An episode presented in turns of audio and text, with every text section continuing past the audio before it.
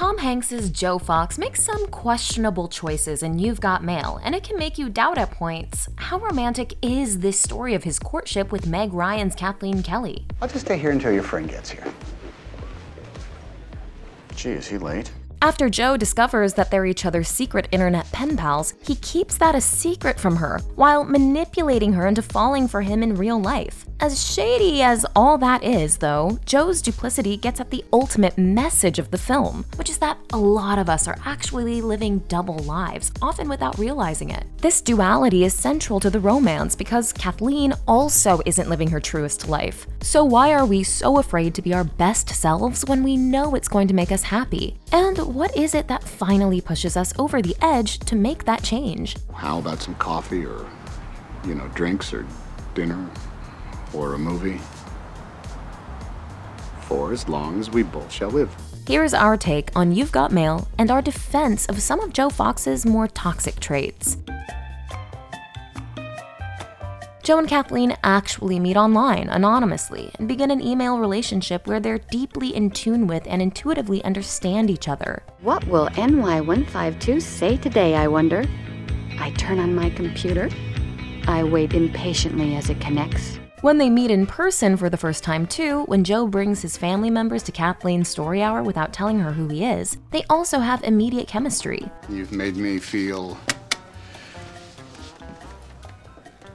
enchanting. Your mother was enchanting. Yes, she was. This meeting feels like a sliding doors moment for Joe. He faces a choice whether to be the nice, vulnerable version of himself who's clearly enchanted with this person, or the arch capitalist who treats Kathleen with distance and disdain. When Joe meets Kathleen again and she finds out his identity as part of the Fox Books family threatening her independent bookstore, he reflexively slips into the latter because that's the callous, guarded role he's used to playing. I am your competition, which you know perfectly well, or you would not have put up that sign just around the corner. You do not own the phrase around the corner. In a similar way, Kathleen's detest for Joe is based on his reputation and a lot of assumptions, rather than anything she's seen of him firsthand. So, despite their deeper impulse to like each other, both let their circumstances dictate that they're suddenly entrenched in a hostile rivalry. She's not as nice as she seems on television.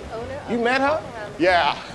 Boy, she's a pill. More broadly, both are living the lives they think they should instead of the ones they really want, as we can see in their choice of partners. Joe is dating Patricia, a cynical and self centered book editor who is basically the image of how Joe sees himself at the beginning of the film. I love how you've totally forgotten that you've had any role in her current situation. It's so obtuse. It's so insensitive.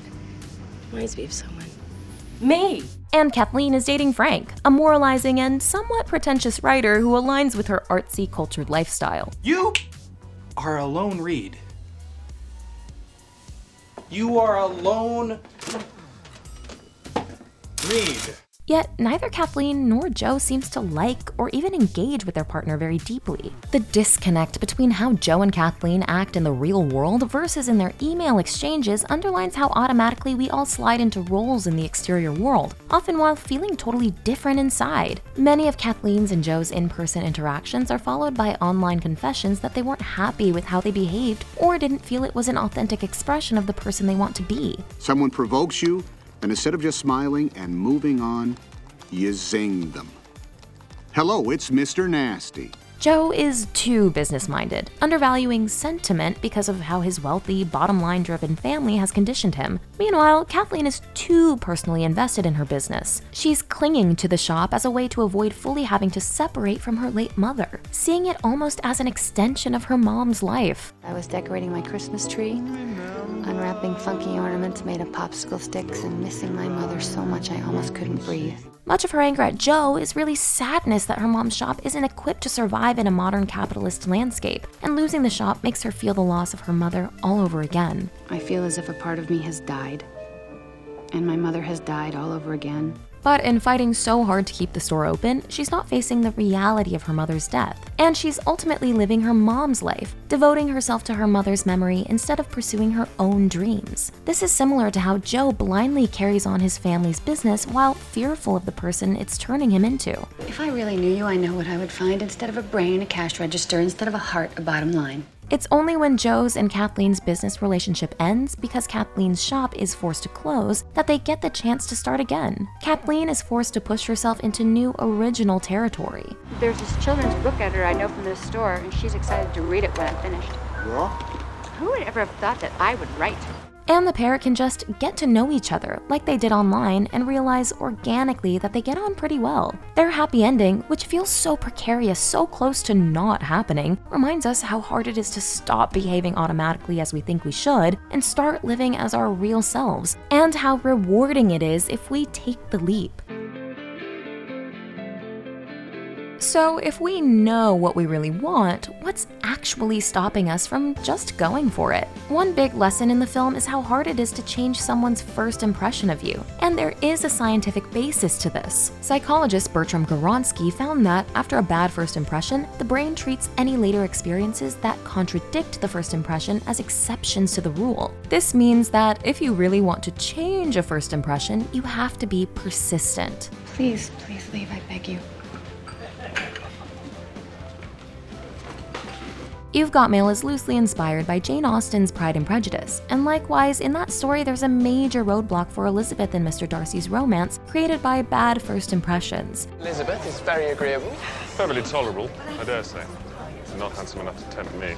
The very title Pride and Prejudice also gets at two of the inner factors that make us so blinded by first impressions. In Pride and Prejudice, the more obvious narrative is that the wealthy snob Darcy is too proud and Elizabeth is too prejudiced against him based on false information she's heard about him. Just as in this story, Kathleen is prejudiced against proud Joe due to Fox books. But as Joe himself suggests, really both characters are prejudiced and proud. Elizabeth Bennet in Pride and Prejudice. She was too proud. Or was she too prejudiced and Mr. Darcy is too proud? Fire Island, a contemporary queer retelling of the same story, emphasizes how our surrounding societies can reinforce these bad qualities in us. Will may be standoffish, but his rich friends are actively rude to Noah and his group, and so Noah sees that as evidence that Will is cut from the same cloth. Each has to be similarly persistent for these impressions to be overcome. You have to trust me. I like we're friends or something. Something like that. What's really holding all these characters back is putting social emotions over primary emotions, thinking too much about what other people might think and not what we feel. Joe doesn't follow his gut about enchanting Kathleen, just as Kathleen quickly forgets the person she liked in the bookshop and jumps to believing she knows exactly who Joe Fox is based on his name. You are nothing but a suit. Trusting our first impressions is an act of self preservation, an evolutionary response as we try to decide quickly who is a friend and who is a threat. But if we're not open to the idea that maybe those first impressions didn't paint the full picture, who knows what connections we could be missing out on? You've Got Mail is a film about the early days of the World Wide Web. It's got the screeching dial up sound that accompanies the opening credits, the image of New York City effectively booting up from a rudimentary 3D image to the real thing, the AOL aesthetic mediating Joe and Kathleen's conversations, and the moral panic that Kathleen's journalist boyfriend has about how the modernity of the internet is eroding the good things about society. Do you know what this is? What we're seeing here? It's the end of Western civilization as we know it. So it's interesting that the movie's vision of the internet feels almost utopian. Now, decades later, we're a lot more cynical about life online. Social media often feels bound up with inauthenticity, if not danger, and there's wide understanding that what's presented online doesn't represent the full scope of who we really are. But in You've Got Mail, the web is the only place where Joe and Kathleen can expose exactly who they are and become who they want to be. I like to start my notes to you as if we're already in the middle of a conversation. I pretend that we're the oldest and dearest friends. A lot of this boils down to anonymity. The correspondence becomes an important place for Joe to process and articulate that he often doesn't like the person he's behaving as. Likewise, it's a place for Kathleen to express and understand her ongoing mourning process of her mom and discover who she is as an individual, not just following her mom's path. As the movie goes on, thanks to Joe, she learns to channel her more combative fighter instincts. But this also helps her verbalize more definitively what she stands for and why she doesn't believe Joe's mantra that business isn't personal. All that means is that it wasn't personal to you, but it was personal to me. It's personal to a lot of people. All of this reflection and growth wouldn't have happened if they hadn't felt that total freedom to express their honest thoughts to someone who was listening without judgment, all thanks to the internet. Don't cry. shop girl. Joe can be smug, cold, and dishonest, and it's blatantly unfair that the world often caters to his arrogant behavior Come on, you can do it. Zip zip. while reacting hostily to Kathleen's earnest attempts to be nice. I apologize. I apologize from the bottom of my So heart. sign already. But in his online confessionals, Joe reveals a level of self awareness and self criticism he won't allow himself in the real world, where he thinks any vulnerability would come across as weakness. Just after he has an argument with Kathleen in person, he tells Shopgirl how badly he feels about how he acted. Do you ever feel you become the worst version of yourself? This unsparing self reflection makes it easier to forgive him because by confessing to Shopgirl that these are his worst instincts, he's fighting against them. I must warn you that when you finally have the pleasure of saying the thing you mean to say at the moment you mean to say it, remorse inevitably follows. Joe eventually realizes that the raw, honest person he can be with Kathleen online is his best self, and he takes steps to move toward becoming that person in his outer life. The moment when Joe makes that decision to abandon the cynical, ultra realist side of him and go for what he truly wants comes in a conversation with his father, who's facing yet another failed marriage. When Joe's father says the easy part will be meeting someone new, Joe scoffs. Right, yeah. A snap to find the one single person in the world who fills your heart with joy. Well, don't be ridiculous. Have I ever been with anybody who fit that description? Have you? This, of course, makes Joe think of Kathleen, but also spurs him to realize that what most people are settling for and confusing with love or happiness isn't the real thing. And the authentic connection he has with Kathleen is that rare, once in a lifetime joy that most people never get. This woman is the most adorable creature I've ever been in contact with, and if she turns out even to be as good looking as a mailbox, I'd be crazy not to turn my life upside down and marry her. The ethics gets murky after Joe doesn't tell Kathleen he's NY152 while cultivating their friendship. But that lie is part of an effort to nurture their online connections transition into an IRL bond. If he'd revealed the truth when Kathleen was still angry about the store and so deeply prejudiced against him, this would have killed the connection. I put you out of business, so you're entitled to hate me. And it's Joe who makes their real life friendship possible, pushing her beyond her dislike to show her how much fun they have hanging out together. Interestingly, near the end, he even challenges her to choose Flesh and Blood him over NY152. How can you forgive this guy for standing you up and not forgive me for this tiny little thing? I'm putting you out of business. And while she's tempted, it feels significant that she has to pick the inner love, the person she truly feels is her soulmate, representing her deepest self. I really have to go. At this point, too, it's as if she does sense on some level that the two men are the same, because when he reveals this to her, she says, I wanted it to be you so badly. So, this final union represents that both of them are at last merging their inner and outer selves.